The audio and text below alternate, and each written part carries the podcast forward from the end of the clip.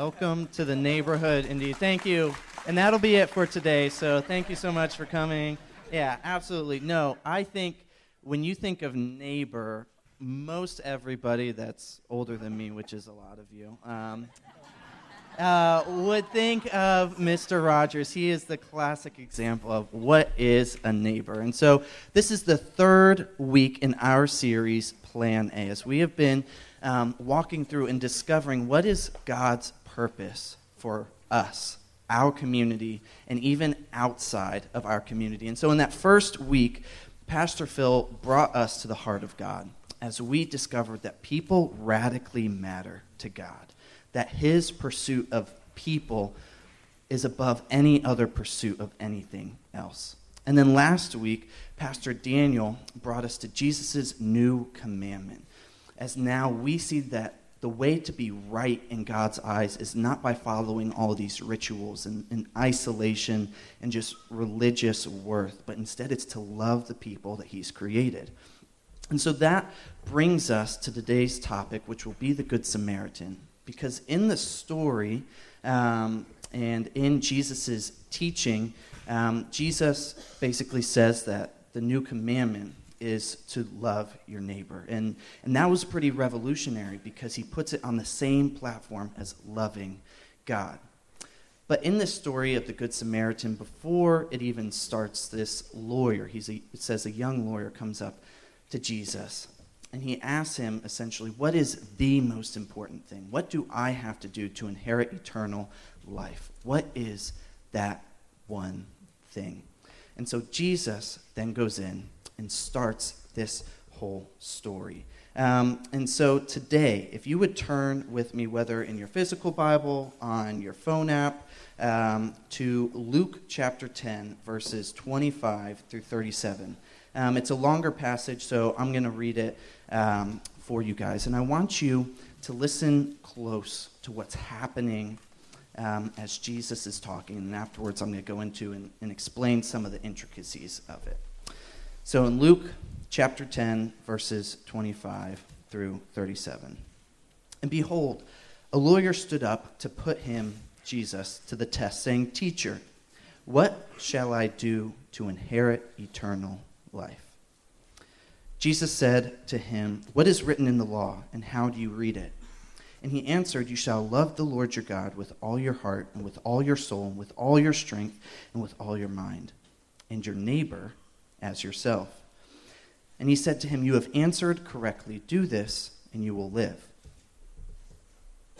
But he, the lawyer, desiring to justify himself, said to Jesus, And who is my neighbor? Jesus replied, A man was going down from Jerusalem to Jericho, and he fell among robbers, who stripped him and beat him and departed, leaving him half dead. Now, by chance, a priest was going down that road, and when he saw him, he passed by on the other side. So, likewise, a Levite, when he came to the place and saw him, passed by on the other side. But a Samaritan, as he journeyed, came to where he was, and when he saw him, he had compassion. He went to him and bound up his wounds, pouring on oil and wine. Then he set him on his own animal and brought him to an inn and took care of him. And the next day he took out two denarii and gave them to the innkeeper, saying, Take care of him. Whatever more you spend, I will repay you when I come back. Now, which of these three do you think proved to be a neighbor to the man who fell among the robbers? And he said, To the one who showed him mercy. And Jesus said, you go and do likewise. And so, Jesus always has an interesting way of answering questions. He very rarely gives straightforward, straight to the point questions. He kind of makes you work for it. And in that, in the journey of working for it, we discover so much. And so, to explain this story a little bit more, because on the surface, we can read this and we can come away with the sense that this story that Jesus is telling us is telling us to just be nice to the people around us, to help the occasional person in need. You know, be a good Samaritan. That's where the phrase came from, and you know, Samaritan hospitals and, and everything like that. And so there's so much in our culture that stems from this perception of the Good Samaritan. But Jesus in this story is trying to tell us so much more. And so, first, the first thing to notice is the lawyer in asking this question, Who is my neighbor? It says that he was trying to justify himself. And I think that's really interesting because originally, when he would have grown up reading and hearing to love your neighbor, what that meant for them is to love your fellow Jews, to love the people around you, to love the people that thought like you, that looked like you, that were in the same religion as you. And as long as somebody wasn't in that, you didn't have to love them. Notoriously, the Jews were extremely isolated, and they were very um, just up on their high horse looking down at other people. And so the lawyer wanted Jesus to answer and say, Your neighbor are your fellow Jews. Because then the lawyer could say, That's awesome. I've been doing that. I meet that check. We're good. And I'm good. He wanted to justify himself. But the story that Jesus tells gives him a very different answer than what he was hoping to have. And so, first, this, this journey that the first traveler is making from Jerusalem to Jericho, it was notoriously dangerous. Like everybody knew that there were robbers on there, and so we don't know exactly why this first traveler is going anywhere. And in fact, Jesus doesn't even tell us the motives for pretty much anybody in this whole story because he doesn't want people getting hung up on the motives. He wants his main point to jump off the page and to just capture our whole attention. And so it wouldn't have been out of the ordinary that somebody, you know, going down this path would have been essentially mugged. And so he's mugged, he's beaten, he might have fought back, and they basically take everything, take all of his clothes, and they leave him for dead. And along comes the first person to find him. And in this story, this is really interesting because the priest, the lawyer, was most likely a priest as well. And so, as Jesus is telling this story, he says, And along came a priest. The lawyer who asked this question, and the rest of the audience would have been like, Oh, that's him. And so the lawyer is looking at what this character in Jesus' story is doing because he wants to know how highly Jesus thinks of him and he wants to know what his character that he identifies with is going to do, because that's what he should do, right? Because Jesus is answering his question. But the priest, who is essentially the Jewish superhero of the day, passes to the other side. And he doesn't do what everybody is expecting him to do. This is mind blowing for the audience because they're like, no, he was supposed to do the right thing. Jesus, you got it wrong. But Jesus keeps going on. He says, all right, well, the second person came by, and he's a Levite. And Levites were just one of the tribes um, of Israel. And so the Levite was essentially the um, priest's assistant in the temple. And so maybe the priest was in a hurry. Maybe he had a lot on his plate that day. Maybe he was sick. Who knows? But this Levite's going to get it right because he's the next one up there. And the Levite, what's really interesting is when he was serving at the temple, he had to wear these pure white linens. And if they weren't pure white, then he wouldn't be able to serve in the temple. He would have to be further away from where the presence of God was if his clothing wasn't perfect. And so, as this Levite sees something that will get him messy, something that will be an inconvenience, it might even risk his safety because the robbers might still be around there, the Levite deemed his religious worth more important than the person lying on the ground. And so the Levite steps to the side. And again, the people are like, what in the world is going on? These two people, of all people, should be the ones to get it right. These are the people that we're counting on because the priests and the Levites were the mediators between God and man. They were the ones that taught the everyday people how to know God, how to be close to God. They were the ones that actually offered the sacrifices on behalf of the people. And so, if these people aren't getting it right, then what is going to happen? And so, the third traveler um, comes along. And in the original Greek language, it's really interesting because in Greek, word order doesn't matter, and words can be wherever they want. But the writer specifically puts Samaritan at the beginning of the sentence, which when you're reading it, it would have been like screaming off the page. It's like putting it in italics, bold, and underlining. It's overkill. But it's so that way it jumps off the page. And the reason that he does this is because of who Samaritans were. Samaritan, we hear that and we think all good things kind, loving people, the Good Samaritan. But in that day, Jews hated Samaritans so much.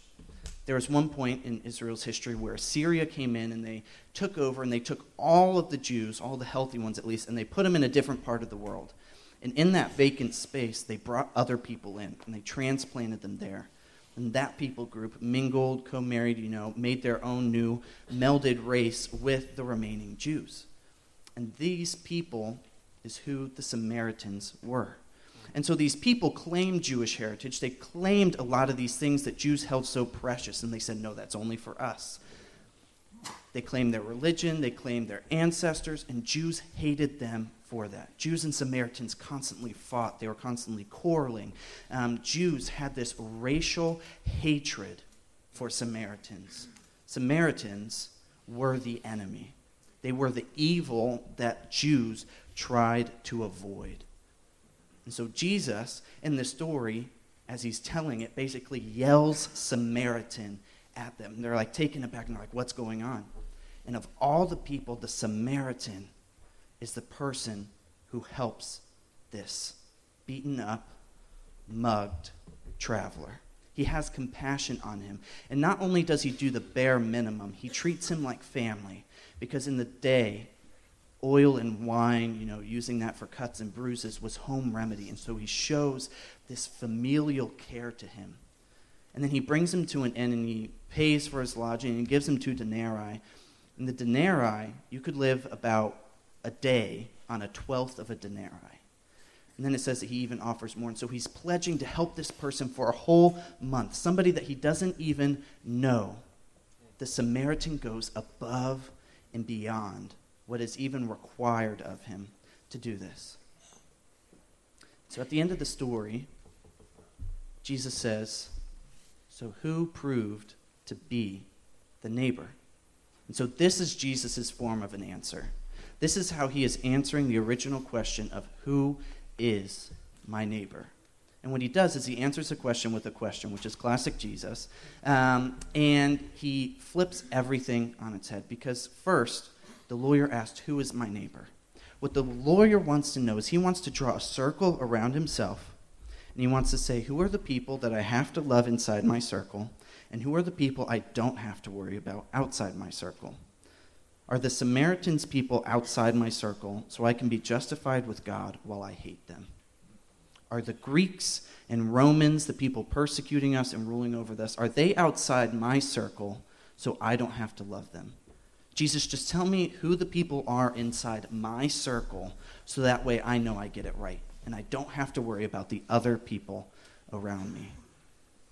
The lawyer is trying to put limits on his life of who he has to love. But instead, Jesus answers and he says, Who proved to be the good neighbor?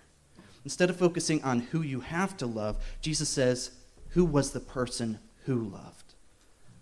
The lawyer and I now have to ask myself, Am I being the person who loves? not focusing on who is receiving my love, not focusing on who in my life or the political affiliations or where they land in my life or their actions towards me. Am I the person who is loving? Because it's easy to ask that first question and say, Who is my neighbor? Where are the limits? Because if I'm being honest, if I had my natural way of the circle that I want to draw around myself, that's probably going to be a pretty small circle of people that I feel comfortable, that I enjoy loving, that are easy to love. I'm not going to go outside of my comfort zone. I'm not going to go outside of my way over my limits if I already have limits. Like Pastor Daniel was talking about last week, we always find loopholes in lots of rules. And this is exactly what the lawyer is trying to find. He's trying to know who does he not have to love. And some of us may find ourselves asking that same question Who do we not have to love? Who can we get by with? Who has wronged us so much that we don't have to love? But instead, Jesus is challenging us, and he's saying, My love requires that you ask yourself, Are you loving? Are you loving in your life? And so, this is of paramount importance that our focus can no longer be on the limits of who we have to love and who we have to go to.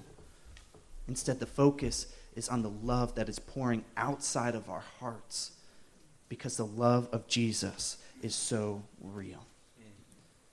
And I, I find it interesting and ironic that at the end of the story, so Jesus asks, and who proved to be the neighbor? The lawyer, in light of this story, still probably years of hatred for Samaritans, it seems like he can't even muster up the courage to say Samaritan. He just says, in answer, the one who had mercy on him. This Jew still can't get over the fact that he hates Samaritans, but there is hope because Jesus, in that moment, still has grace on him. And he says, Go and do likewise. Jesus still has grace for us in our failures when we do not love others the way that we should. And so as we get into this application of what does this actually look like in our lives today? What is this good Samaritan that Jesus is telling us that his love transcends all boundaries, all hurts, all past actions? What does that actually look like in our life? And so I want you to hold on to this next upcoming phrase because so much of our application is going to come from it.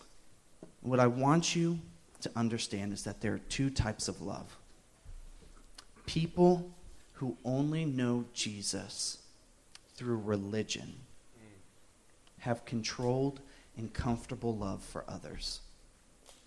You see, the priest and the Levite their religion, their set of rules of how to live in order to be considered right with God, took precedence in that moment. And so they said, you know, at this point, I'm not very comfortable with reaching down and taking care of this person. And so I'm going to deem my religion, my set of rules, as more important.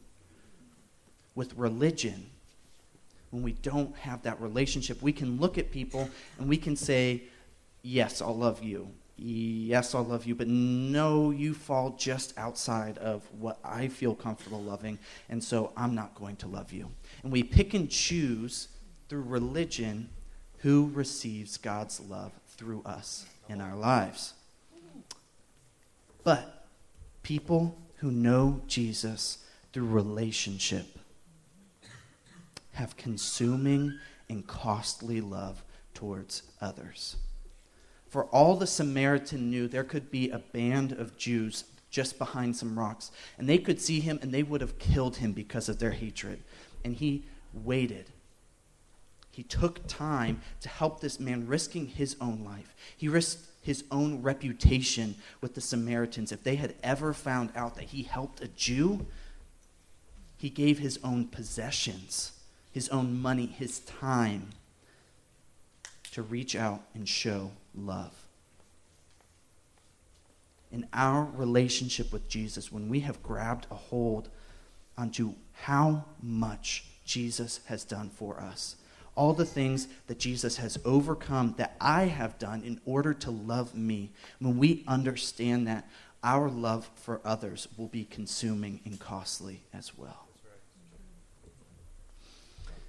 And so, Jesus, in this story, is talking about somebody going outside of their comfort zone, overlooking hatred and prejudice in order to love somebody. And if we're being honest, there are people in our life that we don't get along with.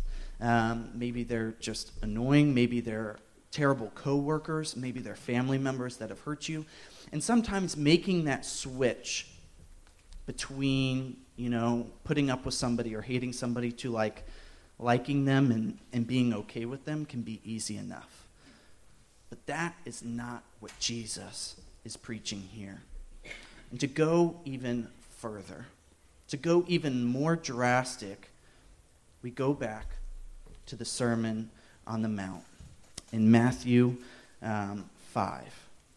And in Matthew 5, 43 through 48, Jesus says this, and he's contradicting everything that these people, his audience, the Jews, have ever known and counted on.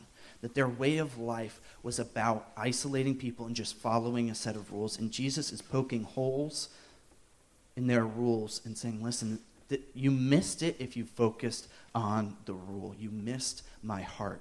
And so Jesus says this You have heard it said, You shall love your neighbor. We have heard that. And hate your enemy. But I say to you, love your enemies and pray for those who persecute you, so that you may be sons of your Father who is in heaven. For he makes his sun rise on the evil and the good, and he sends rain on the just and the unjust. For if you love those who love you, what reward do you have? Do not even the tax collectors do the same? And if you only greet your brothers, what more are you doing than others? Do not even the Gentiles do the same? You, therefore, must be perfect as your heavenly Father is perfect. No pressure. Um, Jesus is a good, good Father, and all his ways are perfect. But Jesus is flipping their world upside down because the Jews were so used to knowing and serving God by loving the other Jews and hating anybody that wasn't like them, that was perfectly acceptable in their culture. And Jesus is saying, That is not what my love is. That is not what the love of the kingdom of God is. And this would be really hard to follow. It is really hard to follow. But Jesus gives us an example of what that looks like. Because his example of his great love is that while people were hating him, while people were literally committing sin and murder to him, crucifying him, he loved them he paid for their sins, and he said, Father, forgive them, for they don't know what they're doing. That the radical love of Jesus does not make sense in our culture. It doesn't. It doesn't fit the way that this world works. And I think even sometimes, maybe even a lot of times, Jesus' love is uncomfortable and wouldn't fit how churches love. If we discriminate and hate liberals, Black Lives Matter, the community of LGBTQ&A, people against the Second Amendment, even Islamic terrorists, we have taken the inclusive love of Jesus towards us and turned around to regulate who that love should apply to. If we discriminate against conservatives, against policemen, against pro lifers, NRA members, and other Christian denominations, we have taken the inclusive love of Jesus towards us and turned around to regulate who it should apply to.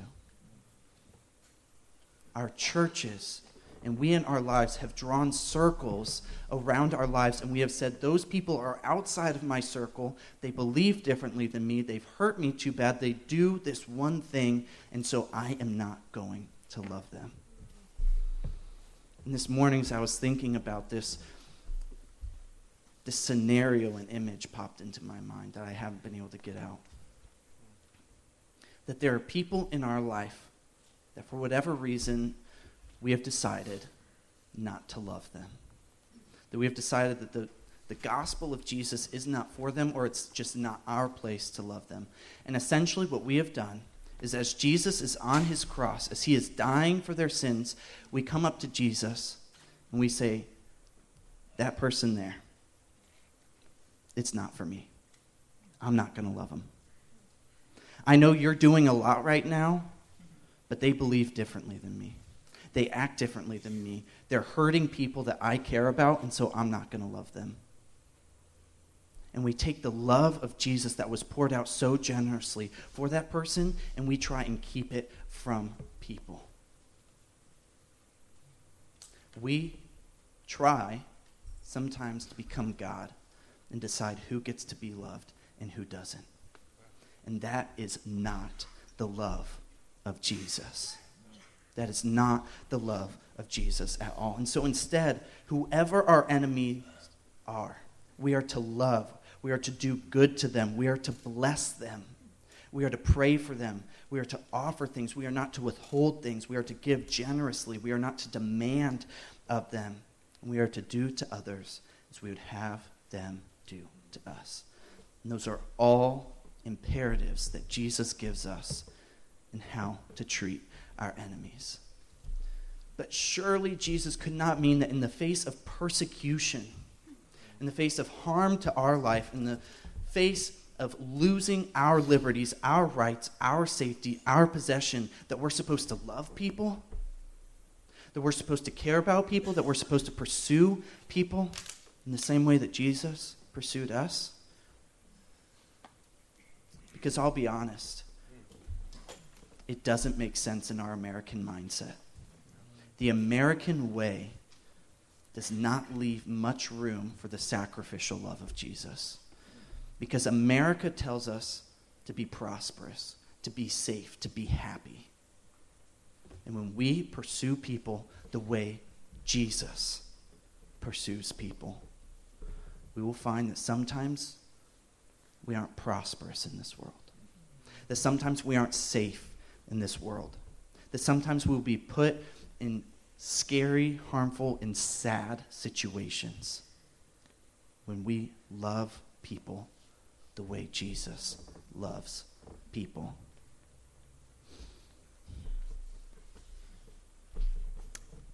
And I think sometimes, even outside of our religion, the list of rules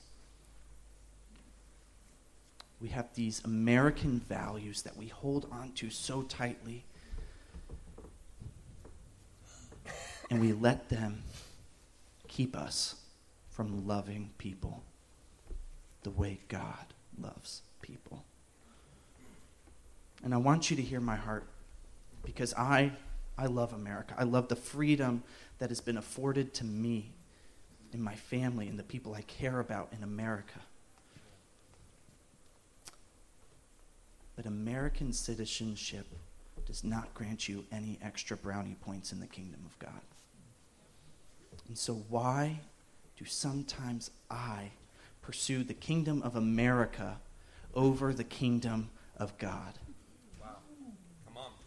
Just like the lawyer was trying to promote the kingdom of Israel, the kingdom of himself above the kingdom of God we can hold on to all of these values, everything at the expense of others.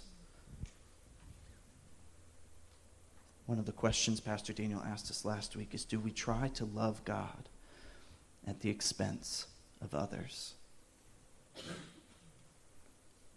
And I think this is where this, this theme of love and justice comes into play, right? Because the lawyer was trying to justify himself.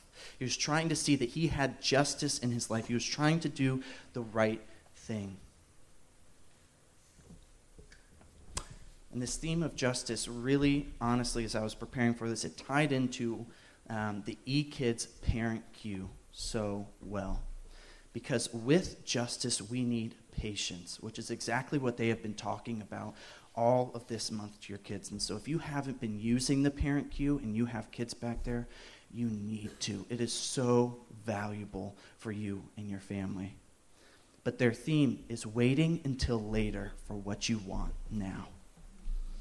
And we want justice now. We want wrongs to be made right now. We want things to fall into line with what I believe now. We want people to treat me the way I want to be treated now. And when those things don't happen, we feel like we are seeing injustice. We're seeing injustice in this world, and we want it now. And so, in order to do that, we will stop loving people in order to try and bring about our sense of justice, what we believe justice to be. And we need to be patient because God's justice is so much greater than our own. And here's the thing God's justice compelled him to show his love for us through Jesus on the cross, the greatest act of love this world has ever seen. And so, how can I let my sense of justice alienate people and push them further away from God's love? If we are truly pursuing justice and the right thing and the right ideals and the right values, then we are supposed to be pushing people closer to God's love. We're supposed to be letting people see more of God's love in their life instead of less. And so we cannot stop loving people for the sake of justice, for the sake of my own gain. And see, this is the different nature of the kingdom of God. The different nature of the kingdom of God is that there may be an action that may be wise, it may be safe, and it might even be the appropriate choice based on the values of this culture. But this does not automatically mean that it is the right thing to do in the kingdom of God. I can protect myself I can prosper myself. I can make wise financial choices. You know, I can be frugal. You know, I can do all of these things, but that does not mean that I am living in accordance with the values of the kingdom of God. And so we cannot live by our sight alone, by what we deem to be right in this world. That the kingdom of God, the love of Jesus, requires more from us than we could ever imagine than we could ever think to give up in this world. When I, when I think of doing something that's right in the kingdom of God, but that doesn't make sense in this world, I'll never forget this time I was about five years old. When I was five years old, I know this will be a shock to some of you. I was five years old in 2001. I know. You can laugh, it's okay. But in 2001, it was in late September, and I was outside working on some gardening stuff with my dad. He's a horticulturalist, so that's what he does. Um, no, and so I was outside working with my dad, and we lived in Tennessee at the time. And I remember looking out to the tree line, which was kind of far away. And in my five year old mind, the same terrorists that just blew up those buildings could just as easily be coming through those trees to try and hurt me. And I remember looking at my dad, and we were, I had a shovel in my hand for some reason, um, gardening stuff. But I remember looking at my dad, and I told my dad, I said, Dad, if any of those terrorists come through those trees and try and hurt anybody here, I'm going to hit them with this shovel and I'll chop their head off. And I remember thinking that my dad was going to be really proud of me for being brave, for trying to protect, for hating something that was clearly evil. But my dad stopped what he was doing.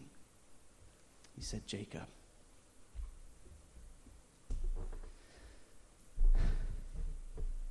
that's not how Jesus loves people. That is not the love of Jesus. How do you think Jesus loves them? What would Jesus do to them?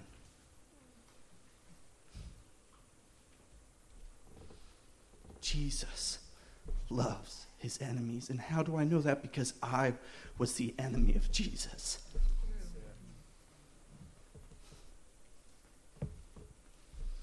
I hated. I lusted. I, I did all of these awful things in my life, and Jesus pursued me. And so, how can I look at the love of Jesus that was shown to me and say, this person doesn't deserve that same pursuit? That they may be my enemy, but Jesus I know you pursued enemies, but I don't feel like pursuing mine. How can I do that? That is not the love of Jesus. Sorry. Jesus loves his enemies, and I must do the same. I must love my enemies. I must pray for them. I must bless them. I must pursue my enemies. Because instead of focusing on who is my neighbor inside my little circle, I now have to say, Am I loving the way that Jesus does? And I know I'm still, by all means, an, an outsider to this community of Blanchester. I've only been on staff here at this church for a little over a year. And uh, exciting news my wife and I just bought our first home that is in Blanchester. And so we are so excited to finally be a part of this community. But by, by most judgments, I'm still an outsider. But I have seen the hurt that is in this city. That there are relational enemies, that people have wronged each other, and families have feuds with families. People who used to be friends are now opposites.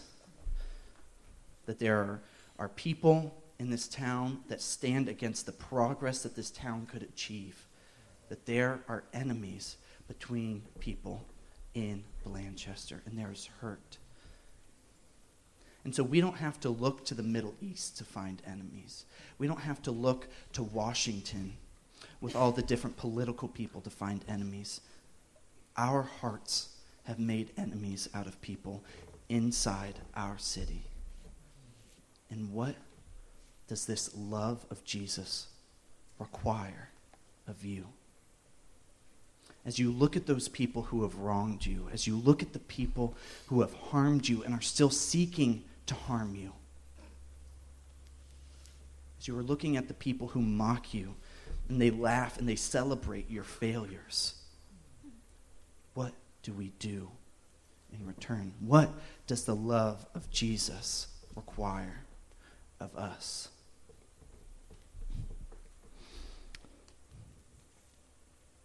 And here's the thing if I allow anything that I value, that I believe, or I support to keep me from mirroring the heart of Jesus and his consuming and costly love for me, then I have made an idol for myself and am not living by the values of the kingdom of God. And so, in your community, in the people that you know, is there anything that you want?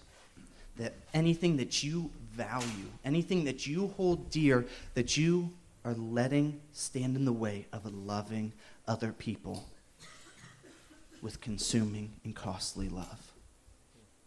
Because the love of Jesus requires of you that you knock that down, that you take down that idol and you stop serving whatever that is. That can be your own safety, that can be your political views, that can be your child's success, that can be your status at work. It can be all different things that we value and are not inherently bad. But when we put them on a pedestal and we say, because of this, and you stand on the other side of it, I will not love you. That is not the love of Jesus. Because we see in the story and the example that Jesus showed through the Good Samaritan, the Good Samaritan overlooked centuries of racial hatred for his people looked over the shaming, looked over the persecution, looked past the physical hurt and danger that the Jews brought his people.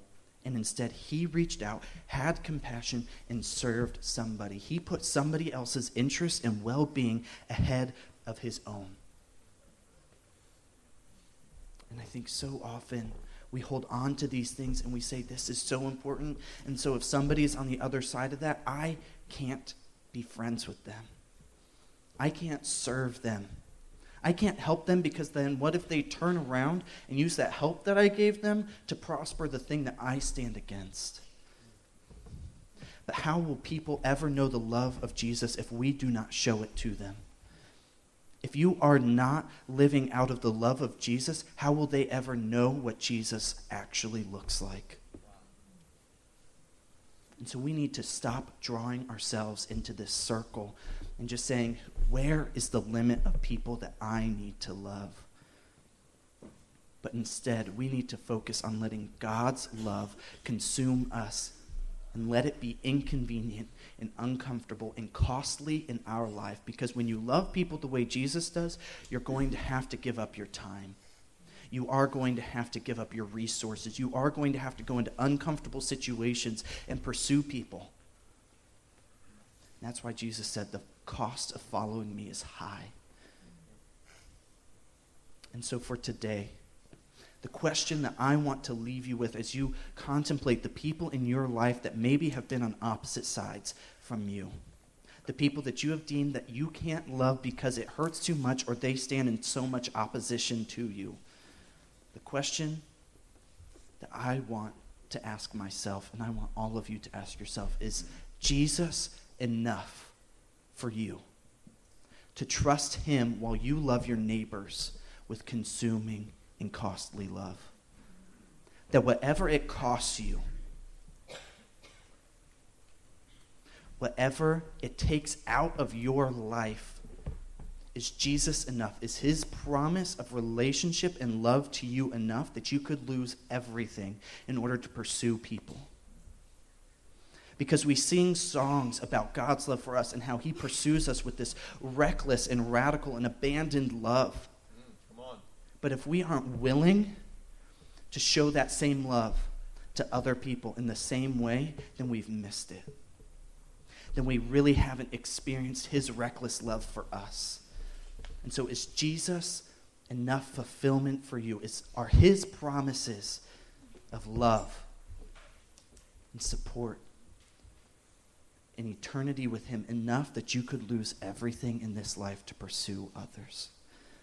Because that is the love of Jesus. That is what Jesus is getting at in the Good Samaritan is you cannot hold on to the things in your world, your opinions and the hurt against you and your enemies and all of that. You cannot let that come between you and loving others. And so we've been in this series, Plan A.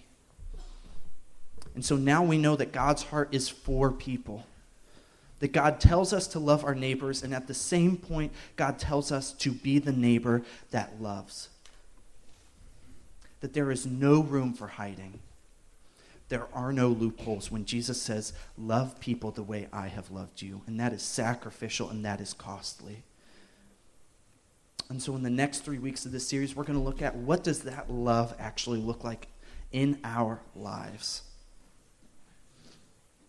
But today, as you go, I want you to struggle with.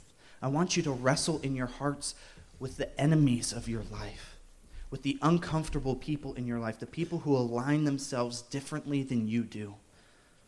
How is God calling you to pursue them and love them with consuming and costly love? How does Jesus need to be made evident in your life? Dear Heavenly Father, we love you. And we are in awe of your love for us. and as there is so much in this world that we hold tightly to, that we want to see done in this world, God, I pray that you would remind us of your priority of people. That our love towards others would take precedence over everything else that we would seek people in the same way that you seek people, that we would sacrifice for people in the same way that you sacrifice for people, that we would not become comfortable in our religion, in our list of rules, but instead you would make us uncomfortable as you call us to reach out to the unsavory people of this world. God, thank you for your love. In your name I pray. Amen.